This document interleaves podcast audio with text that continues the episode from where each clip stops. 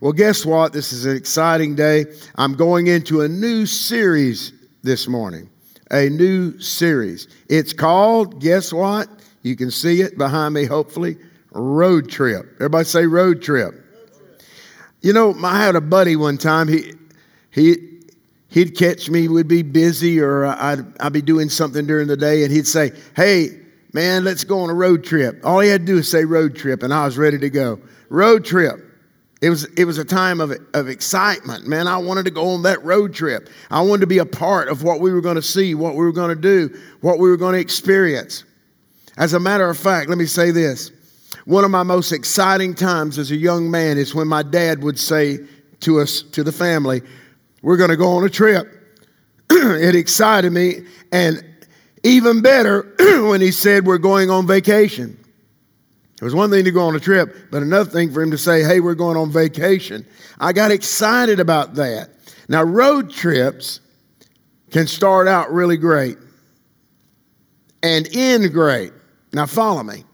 Road trips can start out great and end great, but they also can end in disaster for various reasons. The road trip can end in disaster. The same is with our walk, our Christian walk. As we experience Christ and we share it with one another as we go down the road of life, we have to understand that there are certain things that can sidetrack us, certain things that can make it, I hate to say this, but almost disastrous. Like, you can go on the trip and run out of gas. How many people have ever run out of gas before? Terrible thing. Or you can have a flat tire. Now, a lot of Christians run out of gas. I'm not going to get into that right now. And a lot of Christians have flat tires because they're not moving at all. Another one that brings a disastrous results is getting lost. Have you ever gotten lost on the road, thinking you know where to go, but you missed it. You missed an exit. You missed the turn, getting lost. Another one is detours. How many people hate detours? You see, detour, there's no road. My wife and myself, we had to take our granddaughter to camp, and they didn't mark on the road that it was a detour where I'd seen it the week before. So what do? We had to drive all the way down that road for it to say road closed.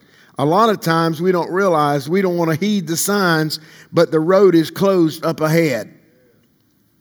How many of you have hit a roadblock lately in your Christian walk?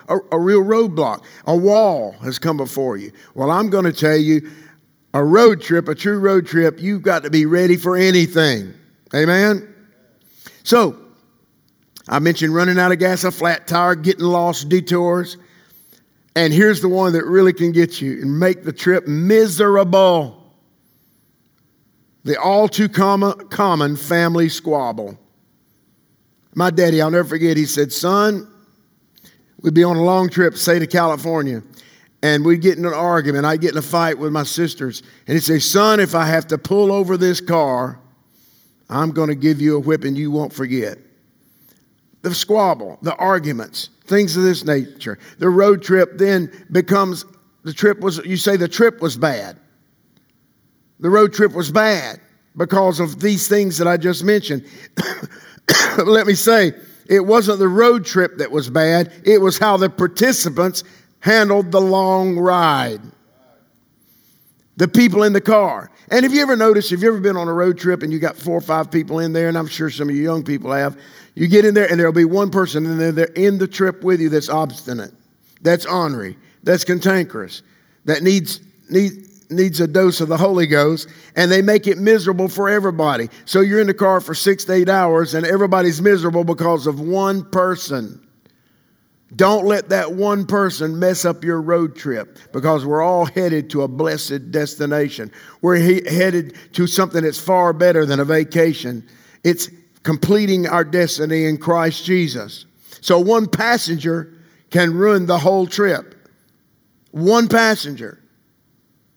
Galatians 6 verse 9 says, on our road trip, "Let us not be weary in well-doing, for in due season we shall reap if we faint not." The problem with a trip, you get weary, you get tired.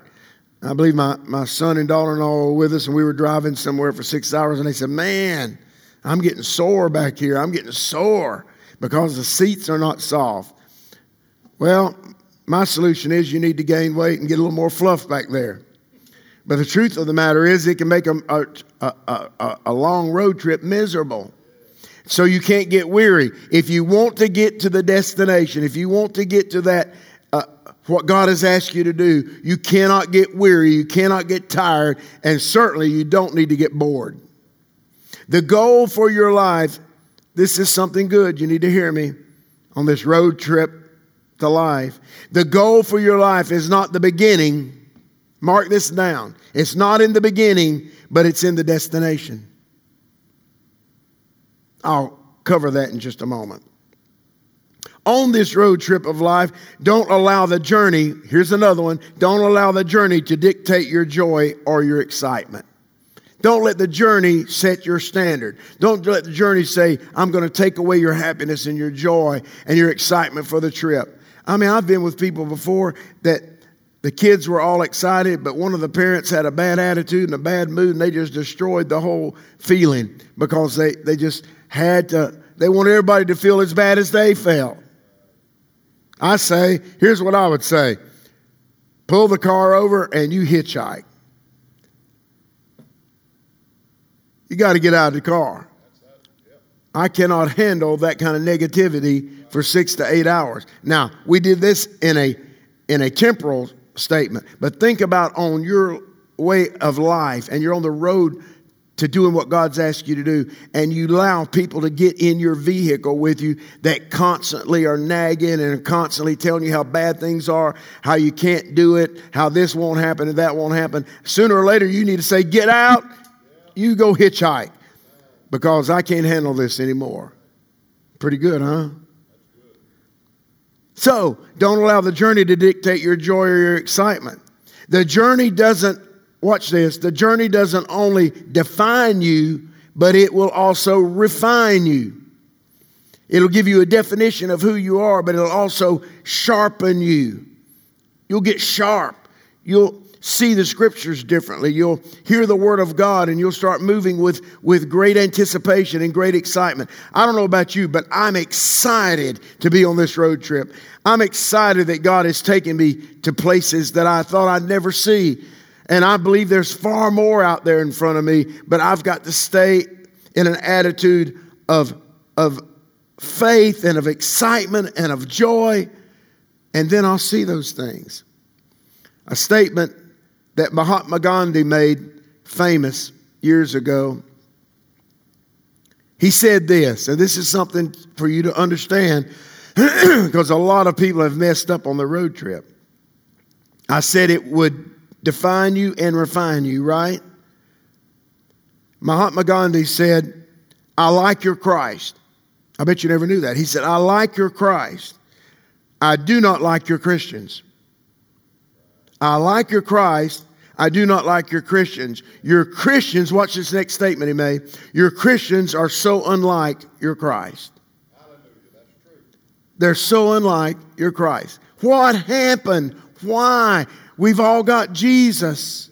Why? Because they lost, those on their road trip, lost sight of the sign. They lost sight of the correct path. They lost sight of the heart of Christ. On their road trip, they lost their way. That's why Mahatma Gandhi could say that. Or maybe they just ran out of gas. They got weary and they just decided to pull over to the side of the road and just, I'm tired, I'm through. The more they did this, the more they deviated in their journey. And watch this. This really hit me this morning. The more they deviated from their journey or who Christ is, the more they would justify their actions until they looked nothing like Jesus. Did you hear that statement? They look nothing like Jesus. They act nothing like Jesus. They're just carrying around the symbol, wearing a cross, saying I'm a Christian. But they don't look nothing like him because they've deviated so far and then justified their actions. It's wrong. I want you to remember there are a lot of different paths on our road, on your road. Many of you are traveling right now. We all are. Also, along with that, there's a lot of choices to make.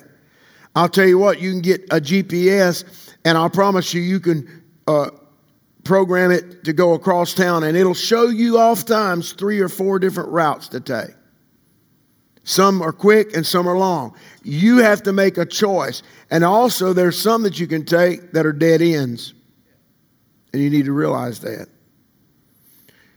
There are a lot of different roads. There's a lot of different choice. But which one will get you to where you need to be on time? On time, where you need to be. Man, I want to be where the Lord wants me, Pastor Kenny. I want to be where the Lord wants me to be. I'm excited to be living in this day because I can see the fulfillment of the Word of God. I can see the Holy Spirit working in His house. I can see the Holy Spirit starting to pick people up and getting them on their road trip. And you need it. You need that experience with Jesus Christ. There's nothing like it. On our road trip, I find that in observation, we the Christians, for the most part, are a strange group of people. What do you mean we're strange? We shout. We sing, we praise, we worship, and then we walk out of services like this with no more power than we walked in with. And I say that, not trying to offend anybody, but we're a strange group of people who can do that and come into a service like this and do all the things I mentioned, sing, shout, praise, even talk in little tongues, and then leave that service without any more power than you walked in with. Here is a key. You see, if you shout and it doesn't awaken your inner man, then it's just a sound. If you shout and it doesn't awaken your inner man on your journey, then it's just a sound. If you sing and your heart is not lifted to new heights, then you've just created a melody.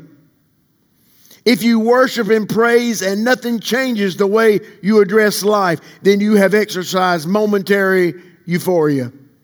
That's all. That's all you've done. But if in all these things I've mentioned, you see the living, resurrected Christ and the ability that He has given you, then you can be more than a conqueror on your trip. What a road trip. This is the beginning stages of this series. I'm trying to lay some groundwork where you understand that it's important to carry the right things, do the right things, prepare yourself. Here's something that might not be popular, but how many people have gotten in their car with all their kids and you're on the road for 5 minutes, somebody said, I got to go to the bathroom. So one of my keys is make sure you go to the bathroom before you get on your road trip. You say, well, that don't sound spiritual. You need to get rid of anything that's waste. The Lord spoke that to me this morning. Anything that is waste, you need to get rid of it before you get on your road trip because it'll make you miss. Has anybody, the only time I got spiritual when I had to really go to the bathroom on an airplane was when I had to really go to the bathroom and I couldn't. Stewardess says, sit down, sir. Put your belt back on. That's when I really wanted to say, oh, Lord, thank you, Jesus. Why? Because I was hurting. So make sure before you start out on the journey that you've gotten rid of the waste. That may not sound super spiritual, but it will work. We fail when we allow our personal demons to become our tour guides. If you're a tour guide, you have to deal with your personal demon. Can I be honest with you for a moment? How many of you have personal demons? I don't, Bishop. Yes, you do. Your personal demon's making you lie. I do, Bishop. I don't, Bishop. Yes, you do. I've seen people, when they say they love people, and all I hear them is cutting down people, cutting them down, talking about how bad they are. And I'm thinking, is that Christ-like? Do you think Christ got along with Peter, James, and John and said, boy, I can't understand that Judas. That Judas is really a mess. Man, Bartholomew, my God. Oh, me. I can't believe he's that way. That's not Jesus. Jesus didn't do anything that he didn't execute change. Exact change. So we get tour guides that are our personal demons, like things I like. Now, on our trip, there's things I may like, but other people in the car may not care for it. Like, I may turn on a radio. I'll cover this later in the series. But we may turn on the radio to some kind of music and say I've got my family in the car. And they say, man, I'm the only one going, yeah, woo, yes, I like that music. And everybody else sitting in the car going, I hate these songs. Sooner or later, you're going to have to realize you're not in this thing by yourself. And you need to be listening to the right song, the song of the Lord. I can't preach this sermon in its entirety. Some of you need to be in the house of the Lord in the next few weeks so you can hear these things. As a matter of fact, we need to get rid of those tour guides, Ariel. Those things need to be gone. Matter of fact, there are tour guides that's leading whole churches. Tour guides with personal demons. We need to get rid of them. Tell them to go hitchhike. You're not riding with us. I'm tired of hearing sermons and lectures on how things could be better. I mean, preach for an hour and a half, 2 hours to tell me how things could be better or should be better and how we can walk in the abundant life. I'm going to explain that, what I just said. Why do you say that, Bishop? That you're tired of hearing messages that talks about being better, about the walk of the abundant life. It's simple. There was a commercial back years ago where an old lady, excuse me, I don't want to offend anybody, an old lady, now oldest relative. A few years ago, an old lady, she's sitting there, she's looking at a hamburger. And this is a good commercial, she took the lid off the hamburger, the top piece of bread, and looked at it. She said, where's the beef? Where's the beef? I say today, we must show the world the beef. We're talking about how there can be beef, how the beef should be prepared, how we should deal with the beef, but we don't show them the beef. But here's the catch. Before we can show them the beef, we must possess the beef. If we don't have it, how can we show it? How can I show love if I don't have love? How can I show mercy if I don't have mercy? How can I exact proper thinking if my thoughts are all scattered? Here's the deal. People are watching you on this road trip called life. As you travel down the road, they're watching you. Now, here are some basics as you rev up your engine to get started. You're revving up again. Boy, I'm ready to go. If you're going to have a successful road trip, it must be carefully thought out. It's not haphazard. I've got to think it through. In other words, if I want to go to Orlando, which my wonderful daughter-in-law loves Mickey Mouse World and Universal. She loves the rides. And I say we're going to go to Universal, Kaylee, so get in the car. We're all going to Universal. And I head toward Chattanooga. She's going to be happy for a little bit. But sooner or later, she's going to realize, wait a minute, we're not headed toward Mickey. We're headed toward Chattanooga. So what are you doing? You see, we've got to carefully think those things through and plot out our course. I've got a lot more to say about this. I'm not going to do it now. But on this road trip, I'm about to pray. Because I've given you enough to whet your appetite. On a road trip, you must have a clear understanding of where you are going or your destination. A clear understanding. Because if you don't, this is it. I've got to close with this. I love it. Why do I have to have a clear understanding? Because if you don't know where you're going, how are you going to know when you get there? Well, I don't know. I just showed up here. Listen, I've never been one to just jump in a car and say, we're going to go where the road leads us, because that road may lead you over a cliff. I'm going to go where the road may lead you to a dead end. That road may lead you to something that's been washed out. Don't go unprepared. Don't just take this journey without consulting the big, the head tour guide. You need to talk to the tour guide that's been there, done that, and has redeemed us from the curse of the law. Now, here's what I'm going to do. I'm going to stop right there. Whet your appetite with this message. I've never preached one like this before, but I want you to know that God is about to help you on your road. You're on a road, and you need to prepare for your road trip. Some of you younger people sitting here listening to me, you've got a lot longer on your road than I've got on mine.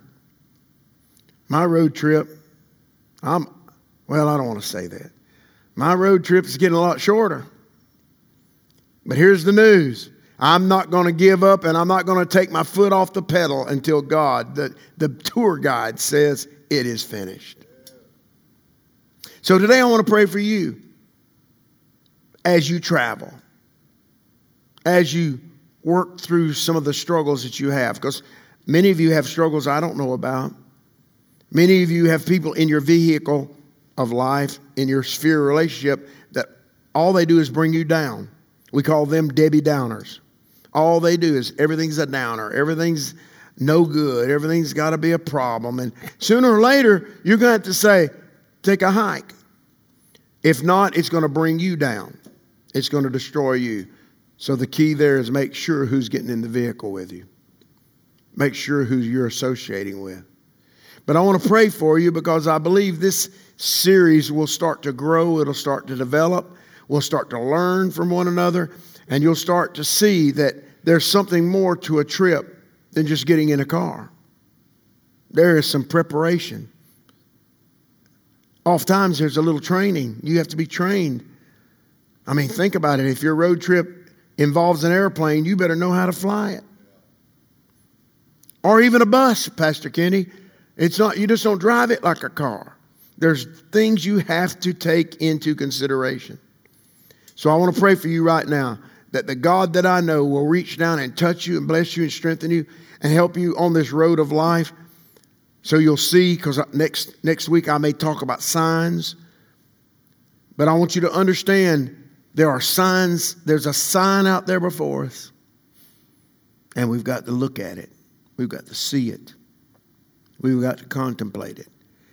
I want to pray for those today that are having a problem seeing the sign, knowing which way to go. Let's pray. Father, I want to thank you for the opportunity that we have had to minister your glorious gospel. God, your gospel is good news. It's not bad news. It's not something I run from. It's something I run to. It's not something that makes me feel bad. It's something that makes me feel glad. I can honestly say it's a joy to be in your presence. It's happiness. It's peace. Lord, I've never felt the elation that I feel when you are with me. So, Father, right now, for those people that are struggling on their road trip, they're just having some difficulties. Maybe they've run out of gas. Maybe they've got a flat tire. Maybe their lights don't work anymore. Man, there's so much here. God, I'm asking you, help them right now. Strengthen them right now. Let them see the goodness of your Spirit. Let them see, Lord, that you are the ultimate tour guide. You're the ultimate director. Lord, if they need healing, if on this journey they have a sickness, Lord, heal them. If they have problems, help them solve them. Whatever their need, Lord, I know you're more than able. So help them right now. In the name of Jesus, I believe that it shall come to pass because, Lord, the words that I've said here today, I've never said them quite like this before. And I believe you're going to speak more into our lives in the coming weeks. So, Lord, prepare our hearts for your word. In Jesus' name, they all would say, Amen. Amen.